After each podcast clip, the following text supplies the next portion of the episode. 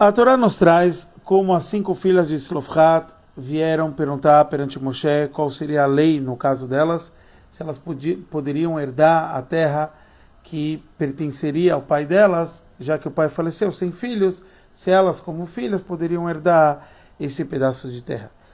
E Moshe Rabbeinu, no primeiro instante, vai apresentar essa lei perante Hashem.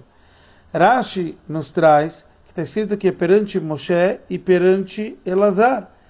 É você, Moshe Rabbeinu não sabia a lei, tinha, tinha que contar que era perante Elazar a Cohen, quer dizer, ele sim saberia. Então Rashi nos traz duas respostas. Uma, que o versículo ele inverteu a ordem por respeito de Moshe, mas, na verdade, antes eles teriam perguntado para Elazar e depois para Moshe. Essa explicação é de Rab Yeshaya. É, Abba Hanan traz uma outra explicação, que ele estava no Beit HaMidrash, na casa de estudos, e foi perguntado perante todos ao mesmo tempo. O Rebbe nos questiona e nos traz que essa mesma discussão e a opinião desses sábios existe em outros casos.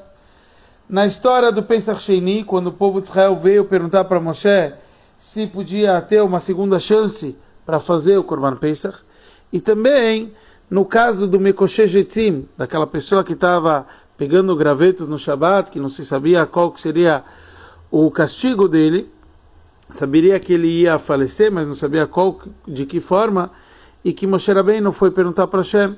Então, nesses casos, está escrito também outros sábios, junto com Moshe, e eles, esses dois sábios têm a mesma opinião.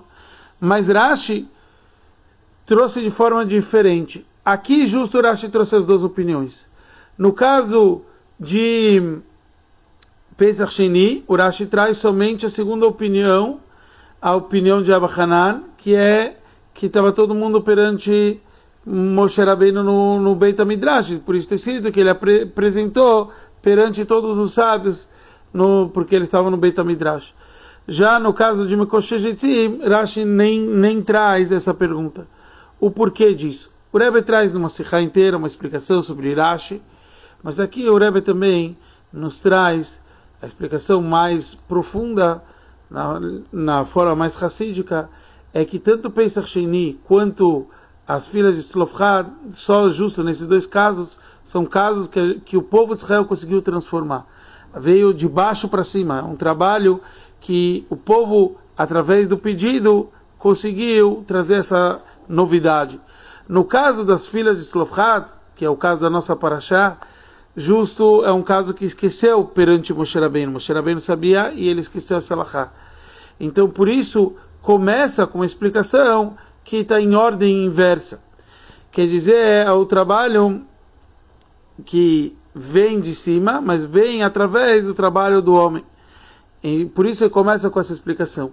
Já no caso do Pesach Sheni, que é uma novidade, isso vem através da vantagem do Beit HaMidrash, por isso ele trouxe justa explicação, que estavam todos perante, perante junto com Moshe, no Beit HaMidrash, na casa de estudos.